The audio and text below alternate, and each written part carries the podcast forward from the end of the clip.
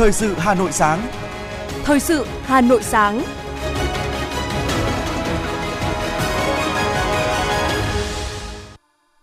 Hồng Hạnh và Hoài Linh xin được đồng hành cùng quý thính giả trong 30 phút của chương trình Thời sự sáng nay, thứ ba ngày 17 tháng 1 năm 2023. Những nội dung chính sẽ được đề cập đến trong chương trình.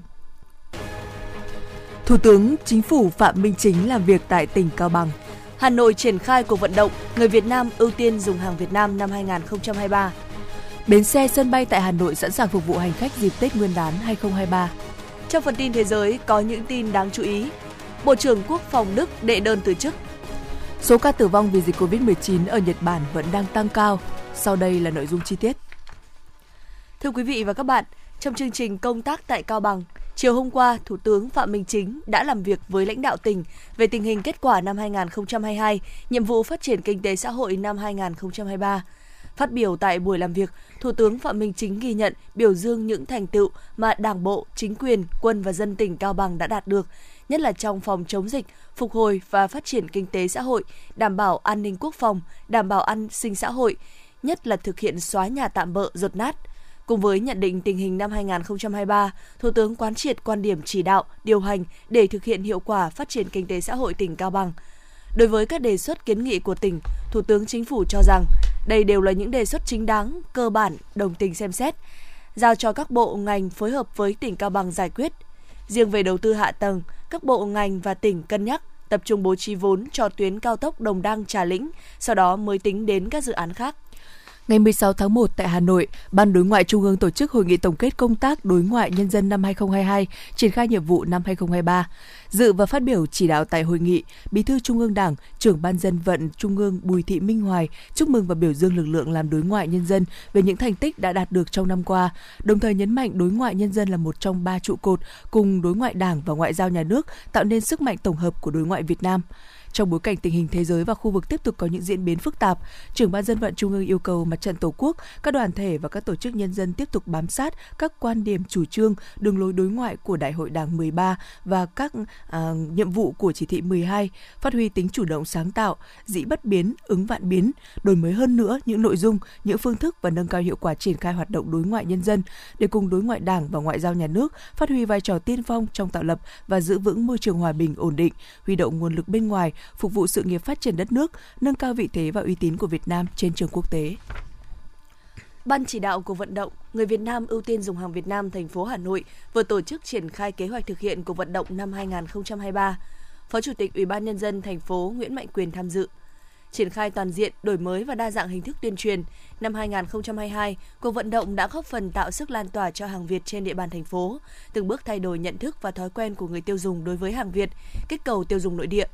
Cho ý kiến về kế hoạch thực hiện của vận động năm 2023, Phó Chủ tịch thành phố Nguyễn Mạnh Quyền đề nghị ban chỉ đạo các cấp thành phố bám sát các chỉ đạo của Trung ương, thành phố, đẩy mạnh các hoạt động giới thiệu, quảng bá hàng Việt Nam chất lượng cao đến với người tiêu dùng. Các hoạt động thương mại xúc tiến thương mại, bình ổn thị trường, nhân rộng các mô hình điển hình, tôn vinh tổ chức cá nhân, sản phẩm được công nhận hàng Việt Nam chất lượng cao. Nhân dịp này, ban tổ chức cuộc vận động thành phố đã tặng bằng khen cho 20 tập thể cá nhân có thành tích xuất sắc.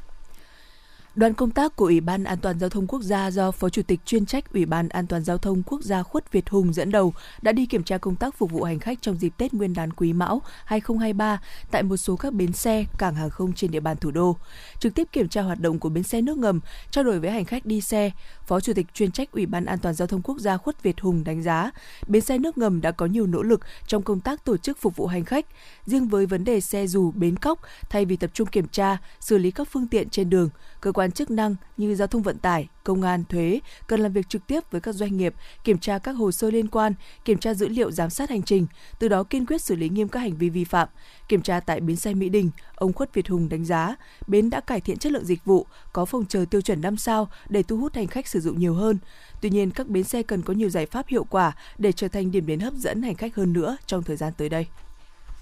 Đoàn công tác cũng đã đến kiểm tra công tác phục vụ tại cảng hàng không quốc tế Nội Bài. Báo cáo với đoàn, đại diện cảng hàng không quốc tế Nội Bài cho biết, dịp Tết Nguyên đán năm nay, dự kiến lượng hành khách qua cảng sẽ tăng cao trở lại sau 2 năm dịch COVID-19 hoành hành. Để đáp ứng nhu cầu đi lại của hành khách, cảng sẽ mở tối đa quầy thủ tục, chuẩn bị một số cơ chuẩn bị một cơ số quầy dự phòng cho các hãng hàng không sử dụng khi tăng chuyến bay, mở tối đa các máy soi chiếu an ninh, ứng dụng công nghệ thông tin để tính toán các khung giờ cao điểm của từng khu vực. Qua đó điều tiết nhân sự, thiết bị phù hợp, siết chặt công tác trực điều hành 24 trên 7 tại trung tâm điều phối khai thác nhằm giải quyết kịp thời, nhanh chóng và hiệu quả mọi vấn đề phát sinh. Qua kiểm tra, Phó Chủ tịch chuyên trách Ủy ban An toàn giao thông quốc gia Khuất Việt Hùng đề nghị thành phố Hà Nội bố trí lắp đặt thêm hệ thống camera phạt nguội từ cầu Nhật Tân đi Nội Bài để ngăn ngừa vi phạm, quấy rối hoạt động sân bay. Mang Tết đến sớm với các gia đình chính sách, hộ cận nghèo, hộ khó khăn và trẻ em mồ côi mất nguồn nuôi dưỡng. Ban chỉ đạo trợ giúp các vấn đề xã hội và trẻ em quận Hoàn Kiếm vừa tổ chức chương trình Xuân đầm ấm Tết yêu thương. Thông qua chương trình, quận Hoàn Kiếm mong muốn lan tỏa những việc làm thiện nguyện, đồng thời là dịp để các cấp ủy Đảng, chính quyền, mặt trận Tổ quốc và các đoàn thể quận thể hiện truyền thống tương thân tương ái, trao gửi tới các gia đình chính sách, hộ cận nghèo và các hộ có hoàn cảnh khó khăn những món quà xuân ý nghĩa. Tại chương trình, quận Hoàn Kiếm, các đơn vị và các nhà hảo tâm tổ chức trao tặng 360 xuất quà tới người có công tiêu biểu, 300 xuất quà tới người có hoàn cảnh khó khăn, 69 hộ cận nghèo, 73 xuất quà cho trẻ em mồ côi mất nguồn nuôi dưỡng và trẻ em có hoàn cảnh khó khăn với tổng số tiền và quà tặng trị giá 758 triệu đồng.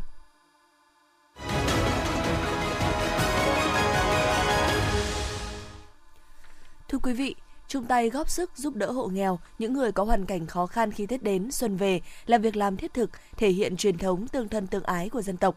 Đó cũng là trách nhiệm của các cấp, các ngành và toàn xã hội để những người nghèo trong thành phố Hà Nội có được một cái Tết trọn vẹn – Cùng với chính quyền địa phương, các ban ngành, đoàn thể, các nhà hảo tâm trong thành phố đã và đang tích cực triển khai nhiều hoạt động cụ thể, thiết thực giúp đỡ người nghèo, ghi nhận từ các hoạt động chăm lo Tết cho người nghèo. Cùng với việc Ủy ban Nhân dân thành phố Hà Nội quyết định hỗ trợ gia đình thuộc diện hộ nghèo trên địa bàn 500.000 đồng trên một hộ, nhiều cá nhân, đơn vị tổ chức những hoạt động thiết thực nhằm giúp các gia đình, người có hoàn cảnh khó khăn thêm niềm vui trong dịp Tết ngay từ tháng 12, Hội chữ thập đỏ thành phố Hà Nội đã lên kế hoạch đi thăm và tặng trên 1.000 suất quà Tết cho người nghèo, nạn nhân chất độc da cam, người khuyết tật, trẻ mồ côi, mỗi suất trị giá 500.000 đồng. Những ngày này, các cấp, ngành, đoàn thể thành phố đang tất bật chuyển những phần quà mang không khí Tết đến sớm với những người có số phận không may mắn. Được sự quan tâm của các cấp chính quyền huyện Đông Anh, Tết này, gia đình chị Nguyễn Thị Hà và gia đình anh Quách Ngọc Đường hai trong những gia đình công nhân nghèo làm việc tại khu công nghiệp Bắc Thăng Long đã có những món quà ấm áp để cùng gia đình sum vầy đón Tết. Không giấu được niềm xúc động, chị Hà, anh Đường chia sẻ. Hôm nay đến dự Tết sum vầy thì mình cảm thấy được quan tâm hơn, cảm thấy ờ, cái cuộc sống khó khăn của mình đã được ờ, các anh các chị chia sẻ và cảm thấy mình cảm thấy ờ, tự tin và cảm thấy ấm lòng hơn trong cái Tết năm nay ạ. Đối với những người khó khăn như chúng tôi thì thật sự là một món quà như này thì nó rất là ý nghĩa và vui mừng. À, tôi cũng mong muốn là có nhiều chương trình như này để giúp đỡ những người khó khăn như tôi và nhiều người khác nữa. Bên cạnh sự quan tâm từ các cấp, ngành, đoàn thể, các nhà hảo tâm là những tập thể cá nhân, những công ty lớn đóng trên địa bàn cũng chung tay cùng thành phố chia sẻ khó khăn, chăm lo Tết cho người nghèo, rất nhiều cá nhân có lòng hảo tâm cũng tổ chức thành những nhóm tình nguyện đi vận động quyên góp và chuẩn bị những phần quà tặng cho người bệnh có hoàn cảnh khó khăn đang nằm điều trị trong các bệnh viện, không có điều kiện sum họp gia đình trong ngày Tết. Ông Nguyễn Mạnh Cường, Chủ tịch Hội chữ thập đỏ thị xã Sơn Tây chia sẻ. Hiện nay là chúng tôi à, đã trao được ờ, hai đợt rồi. Ờ, trong ờ, tổng số của chúng tôi trao quà Tết cho các hộ nghèo và nạn nhân chất độc da cam năm nay là có khoảng vào gần 1.000 xuất quà. Để những món quà Tết đến kịp thời và đúng địa chỉ người nhận, các ban, ngành, cơ quan, đơn vị trong thành phố đã tìm hiểu, nắm cụ thể số lượng các đối tượng chính sách khó khăn, người nghèo tại địa phương, từ đó có sự trợ giúp thiết thực, đồng thời vận động các nhà hảo tâm trong và ngoài nước đóng góp để nâng cao chất lượng và có thêm nhiều phần quà Tết dành tặng người nghèo. Trao đổi về vấn đề này, bà Nguyễn Thị Phượng, Chủ tịch Ủy ban nhân dân phường Định Công, quận Hoàng Mai cho biết là đối với công tác mà đảm bảo an sinh xã hội thì là cũng rất là chu đáo, năm nào cũng vậy. Và đối với hội chữ thập đỏ thì cũng giả soát toàn bộ các cái ờ, hội viên rồi hội cựu chiến binh người cao tuổi, người phụ nữ, chúng tôi cho giả soát hết trên cơ sở các cái kênh của ngoài nhân dân, tổ trưởng dân phố ra. Thì các hội đoàn thể, các chi hội đoàn thể giả soát tránh bỏ lọt, tránh người dân không có Tết, sinh sống trên địa bàn phường mà không có Tết. Theo Sở Lao động Thương binh và Xã hội Hà Nội, dịp Tết Nguyên đán Quý Mão 2023, thành phố sẽ tặng quà Tết cho 1 triệu 082.204 người với tổng kinh phí dự kiến là hơn 550 tỷ đồng từ nguồn ngân sách thành phố, quận, huyện, thị xã, đảm bảo theo phân cấp. Ngoài quà của thành phố, các địa phương tùy vào điều kiện và khả năng thực tế đã có các cơ chế chính sách hỗ trợ các gia đình chính sách có nhiều khó khăn trên địa bàn quản lý, bảo đảm các đối tượng đều có Tết. Quan tâm chăm lo cho gia đình chính sách khó khăn, hộ nghèo trong dịp Tết là một phần trong chính sách an sinh xã hội của nhà nước, đồng thời là động lực, là niềm tin, là sức mạnh để người nghèo vươn lên trong cuộc sống. Đó cũng là nghĩa cử cao đẹp của tình người mỗi độ xuân về Tết đến. Mùa xuân đang về, không khí Tết đang đến gần, người nghèo như được sưởi ấm khi được đón nhận sự quan tâm, chia sẻ của cả cộng đồng.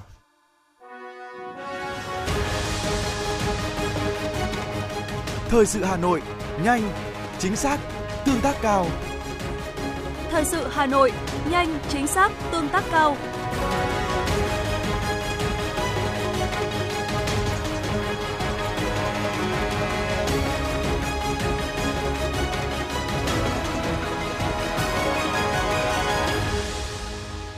Thưa quý vị và các bạn, xác định dịp cuối năm là thời điểm các loại tội phạm hoạt động mạnh, nhất là tội phạm buôn lậu, ma túy, trộm cắp tài sản, gây dối trật tự công cộng. Công an huyện Đông Anh đã chủ động triển khai các kế hoạch, biện pháp đấu tranh phòng ngừa, đồng thời tăng cường công tác tuần tra, kiểm soát, bảo đảm an ninh chính trị, trật tự an toàn xã hội địa bàn. Với mục tiêu lấy phòng ngừa là chính, Công an huyện Đông Anh đã chỉ đạo các đơn vị nghiệp vụ, lực lượng công an các xã thị trấn tăng cường công tác tuyên truyền vận động nhân dân chấp hành nghiêm quy định của pháp luật, phổ biến giáo dục để người dân nhận biết những âm mưu, phương thức thủ đoạn hoạt động của các loại tội phạm để nâng cao cảnh giác, nhất là tội phạm trộm cắp tài sản, tuyên truyền đạo trái pháp luật, Cùng với công tác tuyên truyền, Công an huyện Đông Anh chủ động tăng cường lực lượng xuống cơ sở, triển khai đồng bộ các biện pháp, nắm tình hình, quản lý chặt chẽ di biến động của các đối tượng bất mãn, các đối tượng hình sự, kinh tế, ma túy, đồng thời làm tốt công tác đăng ký quản lý tạm trú tạm vắng, quản lý các ngành kinh doanh có điều kiện, thực hiện có hiệu quả các giải pháp phòng ngừa, kết hợp với tăng cường mở các đợt cao điểm tấn công chấn áp các loại tội phạm, đẩy mạnh tiến độ điều tra, đề nghị truy tố xử lý dứt điểm các vụ án vụ việc phức tạp được dư luận quan tâm, Cùng với đó, chỉ đạo công an các xã thị trấn thường xuyên bám, nắm địa bàn, tham mưu giải quyết kịp thời các vấn đề phát sinh về an ninh trật tự ngay tại cơ sở, thực hiện tốt chế độ thông tin, báo cáo không để phát sinh điểm nóng phức tạp về an ninh trật tự và không để bị động bất ngờ trong mọi tình huống. Thiếu tá Ngô Văn Dũng, trưởng công an xã Nguyên Khê, huyện Đông Anh cho biết cái, cái thực hiện cái kế hoạch à, cao điểm của quan thành phố công an huyện thì công an xã Nguyên Khê chúng tôi cũng đã xây dựng cái kế hoạch đảm bảo an tự ở địa bàn cơ sở. Ừ, cũng đã tranh thủ và cũng tham mưu cho đảng ủy ban xây dựng phương án đảm bảo an tự và đặc biệt là cũng giao nhiệm vụ cho từng cán bộ chiến sĩ giữ nguồn cao điểm và cũng cố gắng làm sao mà với cái chỉ tiêu công an thành phố công an huyện giao anh em chúng tôi cố đảm bảo hoàn thành nhiệm vụ và đặc biệt là ngoài cái chỉ tiêu thì cái mục đích chính vẫn là cái đảm bảo tình an ninh tự để bà con vui xuân đón Tết. Bên cạnh đó, các đơn vị nghiệp vụ chủ động phối hợp với các ban ngành đoàn thể làm tốt công tác quản lý nhân hộ khẩu, đăng ký tạm trú tạm vắng, triển khai các phương án bảo đảm an toàn giao thông, triển khai đồng bộ các biện pháp nhằm nâng cao hiệu quả công tác quản lý nhà nước về phòng cháy chữa cháy và cứu nạn cứu hộ. Thiếu tá Tạ Tuấn Dương, trưởng công an xã Tiên Dương, huyện Đông Anh cho biết. Cũng như mọi năm vào cái đợt à, cuối năm thì à, thường là cái tỷ lệ vi phạm pháp luật cũng như là cái hoạt động tội phạm là có có chiều hướng nó gia tăng. Chính vì thế nên là công an thành phố Hà Nội uh, cũng như công an huyện Đông Anh đã phát động cái uh, đợt cao điểm phòng chống tội phạm. Thì uh, thực hiện cái kế hoạch đó thì bản thân công an xã uh, Tiên Dương chúng tôi cũng xây dựng cái kế hoạch phòng ngừa phòng chống uh, tội phạm trong đợt cao điểm. Chúng tôi tăng cường thời gian tuần tra kiểm soát ở trên địa bàn tăng cường thời gian tuần tra kiểm soát về ban đêm cũng như là kiểm danh kiểm diện những các đối tượng nghi vấn những đối tượng có điều kiện khả năng phạm tội thì tiến hành lập những cái kế hoạch để tiến hành đấu tranh triệt phá để làm giảm cái tỷ lệ tội phạm để giúp cho nhân dân được uh, ăn Tết an toàn. Thượng tá Nguyễn Quang An, Phó trưởng Công an huyện Đông Anh cho biết, để bảo đảm an ninh trật tự trên địa bàn huyện, Công an huyện sẽ tiếp tục tổ chức đấu tranh quyết liệt, có hiệu quả với các loại tội phạm và tệ nạn xã hội, tiếp tục xây dựng kế hoạch mở đợt cao điểm tấn công, trấn áp tội phạm, bảo đảm an ninh trật tự trước trong và sau Tết Nguyên đán Quý Mão 2023, tiếp tục triển khai có hiệu quả công tác nắm địa bàn, giải quyết tình hình an ninh trật tự ngay từ cơ sở, đẩy mạnh xây dựng phong trào toàn dân bảo vệ an ninh Tổ quốc và xây dựng lực lượng công an xã, bảo vệ dân phố, cơ quan, doanh nghiệp vững mạnh để phục vụ có hiệu quả công tác đấu tranh phòng chống tội phạm trên địa bàn. Thượng tá Nguyễn Quang An, Phó trưởng Công an huyện Đông Anh, chia sẻ. Thì công an huyện chúng tôi vừa triển khai kế hoạch thì chúng tôi cũng đã triệu tập các thành phần cán bộ chủ chốt để tiếp nhận nội dung kế hoạch, quan điểm chỉ đạo của các cấp lãnh đạo để thực hiện triển khai cái đợt cao cao điểm này. À, đặc biệt trong công tác phòng chống tội phạm, phòng chống uh, pháo nổ, giữ gìn uh, trật tự đô thị, trật tự công cộng trên uh, trên địa bàn toàn huyện. Theo nhận định của Công an huyện Đông Anh, từ nay đến Tết Nguyên đán là thời điểm các đối tượng xấu lợi dụng sự chủ quan mất cảnh giác của người dân và các cơ quan đơn vị để thực hiện hành vi trộm cắp tài sản. Các đối tượng buôn lậu sản xuất buôn bán hàng giả, vận chuyển pháo lậu hoạt động mạnh và diễn biến phức tạp khó lường. Vì vậy, cùng với quyết tâm của lực lượng công an huyện, rất cần sự tham gia phòng chống tố giác tội phạm của người dân để đảm bảo an ninh trật tự, an toàn xã hội trên địa bàn dịp cuối năm. Chuyển sang một số những thông tin kinh tế. Bộ Kế hoạch và Đầu tư cho biết, Cục Phát triển Doanh nghiệp Bộ Kế hoạch và Đầu tư vừa tổ chức lễ khởi công giai đoạn 2 của chương trình hỗ trợ nâng cao năng lực sản xuất, kinh doanh cho doanh nghiệp Việt Nam trong khuôn khổ dự án thúc đẩy doanh nghiệp nhỏ và vừa và phát triển ngành công nghiệp do Cơ quan Hợp tác Quốc tế Nhật Bản JICA tài trợ. Theo đó, giai đoạn 2 của chương trình hỗ trợ nâng cao năng lực sản xuất kinh doanh cho doanh nghiệp Việt Nam sẽ tập trung nâng cao năng lực quản lý sản xuất, kinh doanh cho các doanh nghiệp nhỏ và vừa Việt Nam, hỗ trợ thúc đẩy kết nối doanh nghiệp nhỏ và vừa Việt Nam với các doanh nghiệp Nhật Bản, đồng thời tổ chức hội thảo chuyên đề nhằm truyền đạt những phương thức quản lý sản xuất cho cộng đồng doanh nghiệp nhỏ và vừa. Mặc dù năm 2023, thách thức vẫn hiện hữu đối với nhóm cổ phiếu ngân hàng, nhưng giới phân tích vẫn kỳ vọng tích cực khi giá cổ phiếu đang được định giá ở mức thấp, trong khi sức khỏe tài chính nhiều nhà băng tương đối tốt. Báo cáo cập nhật ngành ngân hàng Việt Nam mới đây của chứng khoán Maybach nhận định tốc độ tăng trưởng lợi nhuận của ngành ngân hàng sẽ có thể chậm lại trong năm 2023, trung bình khoảng 13% so với mức tăng trưởng trung bình là 35% trong năm vừa qua. Theo đó, tăng trưởng tín dụng hợp lý dự kiến là từ 12 đến 13% và tăng trưởng thu nhập từ phí ổn định dự kiến 18% sẽ là động lực dẫn dắt đà tăng trưởng, trong khi NIM thấp hơn, giảm 0,5 điểm phần trăm đạt 3,9% trong năm 2023 sẽ là trở ngại lớn đối với lợi nhuận ngân hàng. Còn theo dự báo của VN Direct, kỳ vọng tăng trưởng lợi nhuận của ngành ngân hàng năm nay sẽ đạt từ 10 đến 11% so với cùng kỳ. Theo Cục Thương mại điện tử và Kinh tế số Bộ Công Thương, nhằm nâng cao hiệu quả quản lý trong hoạt động thương mại điện tử, năm 2023, Cục sẽ tiếp tục thực hiện tuyên truyền, phổ biến giáo dục pháp luật, các quy định mới và thực hiện tốt việc quản lý, giám sát thực thi pháp luật thương mại điện tử, đẩy mạnh phối hợp thanh tra, kiểm tra, Ngoài ra, Cục Thương mại điện tử và Kinh tế số sẽ phối hợp với các đơn vị liên quan thuộc Bộ Thông tin và Truyền thông, Bộ Tài chính có phương án giải pháp kết nối chia sẻ dữ liệu để tăng cường quản lý hoạt động kinh doanh trên mạng xã hội nói riêng và hoạt động kinh doanh trên không gian mạng nói chung, tăng cường quản lý thuế trong thương mại điện tử, đồng thời tuyên truyền và tổ chức thanh tra kiểm tra việc thực hiện trách nhiệm của các sàn giao dịch thương mại điện tử, mạng xã hội trong việc sàng lọc, phòng ngừa, ngăn chặn đối với các tài khoản không cung cấp đầy đủ thông tin, các tài khoản có dấu hiệu kinh doanh hàng hóa vi phạm.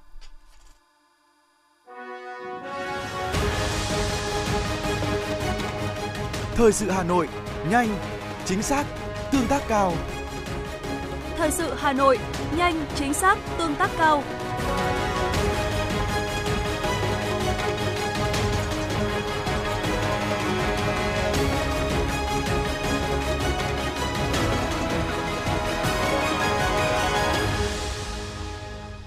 Ủy ban nhân dân thành phố Hà Nội ban hành kế hoạch kiểm tra hoạt động kiểm soát thủ tục hành chính năm 2023 trên địa bàn thành phố. Việc kiểm tra nhằm kịp thời phát hiện các vi phạm thiếu sót trong hoạt động kiểm soát thủ tục hành chính nhằm đưa công tác này đi vào nền nếp, góp phần cải thiện môi trường đầu tư kinh doanh, đảm bảo quyền lợi ích hợp pháp của công dân trên địa bàn thành phố. Thông qua công tác kiểm tra, kịp thời tháo gỡ những khó khăn vướng mắc trong hoạt động kiểm soát thủ tục hành chính biểu dương, nhân rộng các cách làm hay, có hiệu quả, tăng cường trách nhiệm của người đứng đầu cơ quan đơn vị trong công tác kiểm soát thủ tục hành chính, trọng tâm là việc giải quyết thủ tục hành chính, thực hiện cơ chế một cửa, một cửa liên thông. Các lĩnh vực trọng tâm kiểm tra bao gồm cấp giấy chứng nhận quyền sử dụng đất, đăng ký biến động quyền sử dụng đất, cấp giấy phép xây dựng, lĩnh vực đầu tư, đăng ký kinh doanh, lĩnh vực quy hoạch, lĩnh vực giáo dục đào tạo cấp huyện xã, nông nghiệp, văn hóa và các lĩnh vực khác theo yêu cầu của đoàn kiểm tra.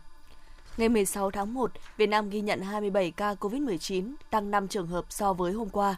Hiện còn 3 bệnh nhân nặng đang điều trị. Kể từ đầu dịch đến nay, Việt Nam có 11 triệu 526.167 ca nhiễm, đứng thứ 13 trên 230 quốc gia và vùng lãnh thổ. Trong khi với tỷ lệ số ca nhiễm trên 1 triệu dân, Việt Nam đứng thứ 117 trên 230 quốc gia và vùng lãnh thổ. Bình quân cứ 1 triệu người thì có 116.481 ca nhiễm. Theo ghi nhận từ Cổng Cảnh báo An toàn Thông tin Việt Nam của Cục An toàn Thông tin, Bộ Thông tin và Truyền thông, mục tiêu tài chính trong các vụ lừa đảo trực tuyến chiếm 76% trong năm 2022 và tiếp tục gia tăng trong năm 2023. Cục An toàn Thông tin khuyến nghị người dân cần thận trọng, nhất là trong dịp cuối năm, khi phát hiện các dấu hiệu lừa đảo cần báo ngay cơ quan chức năng và phản ánh tại địa chỉ à, cảnh báo.không gian mạng.vn. Các hình thức lừa đảo trên mạng đa dạng từ lừa đảo đánh cắp thông tin cá nhân, lừa đảo tình cảm, lừa đảo đầu tư, nhưng mục tiêu cuối cùng của các đối tượng chính là dụ nạn nhân chuyển tiền. Các tổ chức tài chính và ngân hàng khẳng định trong quy trình làm việc, họ không có bất cứ một yêu cầu tài chính nào đối với khách hàng của mình thông qua điện thoại. Sở Giao thông Vận tải Hà Nội vừa ban hành thông báo phân luồng tổ chức giao thông phục vụ thông xe tuyến đường Huỳnh Thúc Kháng kéo dài quận Đống Đa. Theo đó, người và phương tiện tham gia giao thông đường bộ được đi hai chiều trên tuyến đường Huỳnh Thúc Kháng kéo dài, đoạn từ nút giao Huỳnh Thúc Kháng đến Voi Phục và ngược lại – người và phương tiện tham gia giao thông đường bộ tuân thủ theo sự hướng dẫn của hệ thống biển báo, sơn kẻ, đèn tín hiệu giao thông, luật giao thông đường bộ trên toàn tuyến đường, tại các nút giao và tuyến phố giao cắt với tuyến đường Huỳnh Thúc Kháng kéo dài, đoạn từ nút giao Huỳnh Thúc Kháng đến Voi Phục và ngược lại. Các phương tiện bị cấm rẽ trái từ đường La Thành vào đường Huỳnh Thúc Kháng kéo dài. Phương tiện từ đường La Thành có nhu cầu đi vào đường Huỳnh Thúc Kháng kéo dài, đi theo hướng La Thành, nút giao Cầu Giấy, quay đầu về phía Đại học Giao thông Vận tải, đường Huỳnh Thúc Kháng kéo dài. Dự án xây dựng đường Huỳnh Thúc Kháng kéo dài có chiều dài khoảng 1,3 km với tổng mức đầu tư là 342,624 tỷ đồng sẽ chính thức được thông xe từ ngày hôm nay.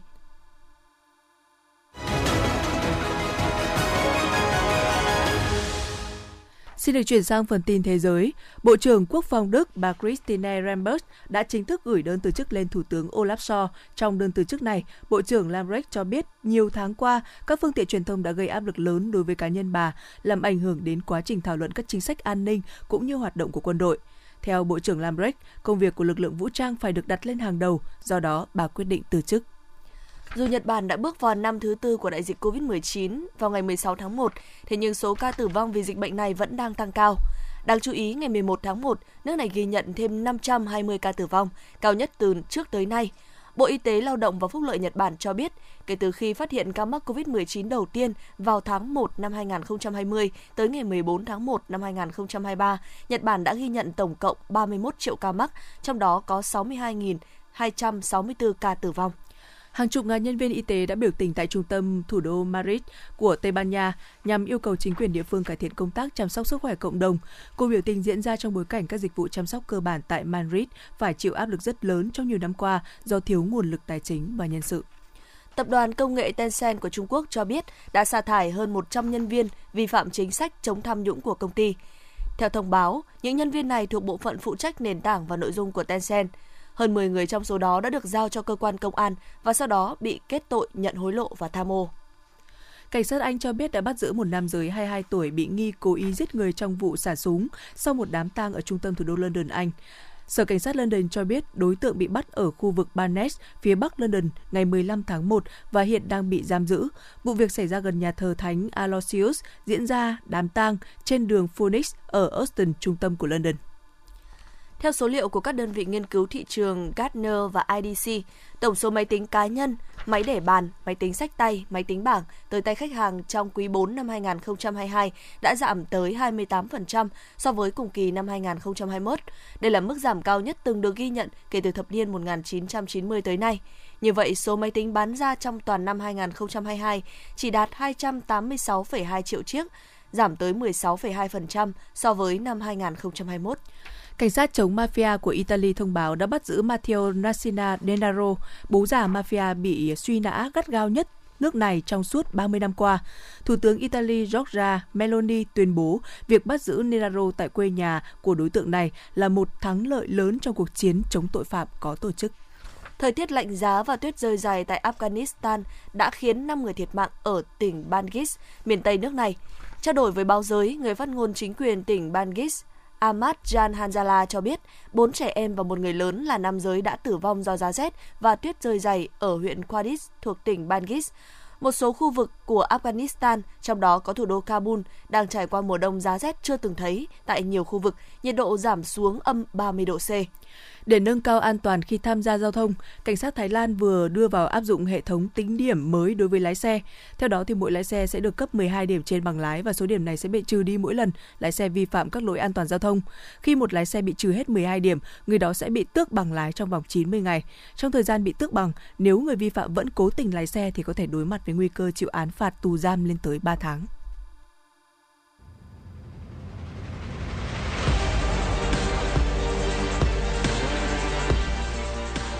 Bản tin thể thao. Bản tin thể thao.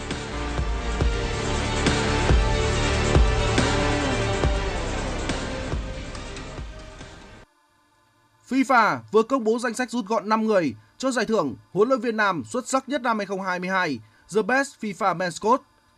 Cả năm ứng viên cho danh hiệu này đều là những người có nhiều thành công. Trong đó, huấn luyện viên Lionel Scaloni là người trẻ nhất và có cú bứt phá mạnh mẽ nhất. Việc dẫn dắt đội tuyển Argentina tới chức vô địch World Cup 2022 đem tới điểm cộng lớn nhất cho huấn luyện viên Scaloni. Chính Messi đã nhấn mạnh, công việc chiến thuật tỉ mỉ của Scaloni là yếu tố chính đằng sau thành công của đội tuyển Argentina.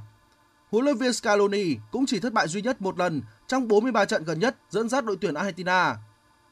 Huấn luyện viên Carlo Ancelotti ở tuổi 63 là gương mặt kỳ cựu nhất trong số 5 ứng cử viên.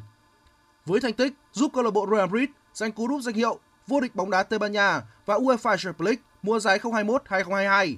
Nhất là việc đưa Real Madrid lần thứ 14 vô địch châu Âu, Carlo Ancelotti cũng có hy vọng nhận được nhiều sự bầu chọn với tư cách là huấn luyện viên thành công nhất trong lịch sử UEFA Champions League. Trong danh sách này còn có huấn luyện viên Didier Deschamps của đội tuyển Pháp, đương kim Á quân của Cup, huấn luyện viên Pep Guardiola của câu lạc bộ Manchester City và huấn luyện viên Walid Regragui với chiến công dẫn dắt đội tuyển Maroc vào đến bán kết World Cup 2022 đồng thời đưa câu lạc bộ Wydad vô địch Champions League châu Phi. Sau nhiều tháng đồn đoán, tương lai của Mikhailo Mudrik cuối cùng đã được định đoạt và anh sẽ tới London. Nhưng không phải là Arsenal mà sẽ là Chelsea. The Blues đã đánh bại Arsenal để ký hợp đồng chuyển nhượng với Mudrik từ Shakhtar Donetsk. Cầu thủ người Ukraine sẽ gắn bó với đội bóng chủ sân Stamford Bridge theo bản hợp đồng 7 năm đến năm 2030 với mức phí được báo cáo là 89 triệu bảng, tương đương 109 triệu đô la. Gia nhập Chelsea, Mudryk sẽ khoác áo số 15. Một số cầu thủ từng khoác số áo này gồm có Florent Malouda, Kevin De Bruyne, Victor Moses, Olivier Giroud và Kurt Zouma. Khi còn thi đấu cho Shakhtar, Mudryk khoác áo số 10, nhưng số áo này hiện đang thuộc về Christian Pulisic. Chuyển sang môn quần vợt, vua giao bóng John Isner vừa chạm mốc 14.018 cú giao bóng ăn điểm trực tiếp. John Isner, 37 tuổi, xếp hạng 42 thế giới dường như đang ở giai đoạn cuối của sự nghiệp, nhưng anh vẫn là đỉnh cao của giao bóng. Ở tuổi 37, Isner hiện là tay vợt già nhất trong top 100 của bảng xếp hạng ATP và anh khá tự hào về thành tích đó. Một điều đáng chú ý nữa, tay vợt người Mỹ đang giữ kỷ lục với số lần giao bóng ăn điểm kể từ khi bảng xếp hạng được tính vào năm 1991.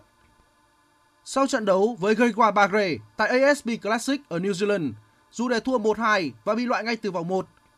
Tuy nhiên, tay vợt Mỹ đã chạm tới 14.018 cú ace để vươn lên giữ vị trí số 1 trong môn quần vợt về giao bóng ăn điểm trực tiếp.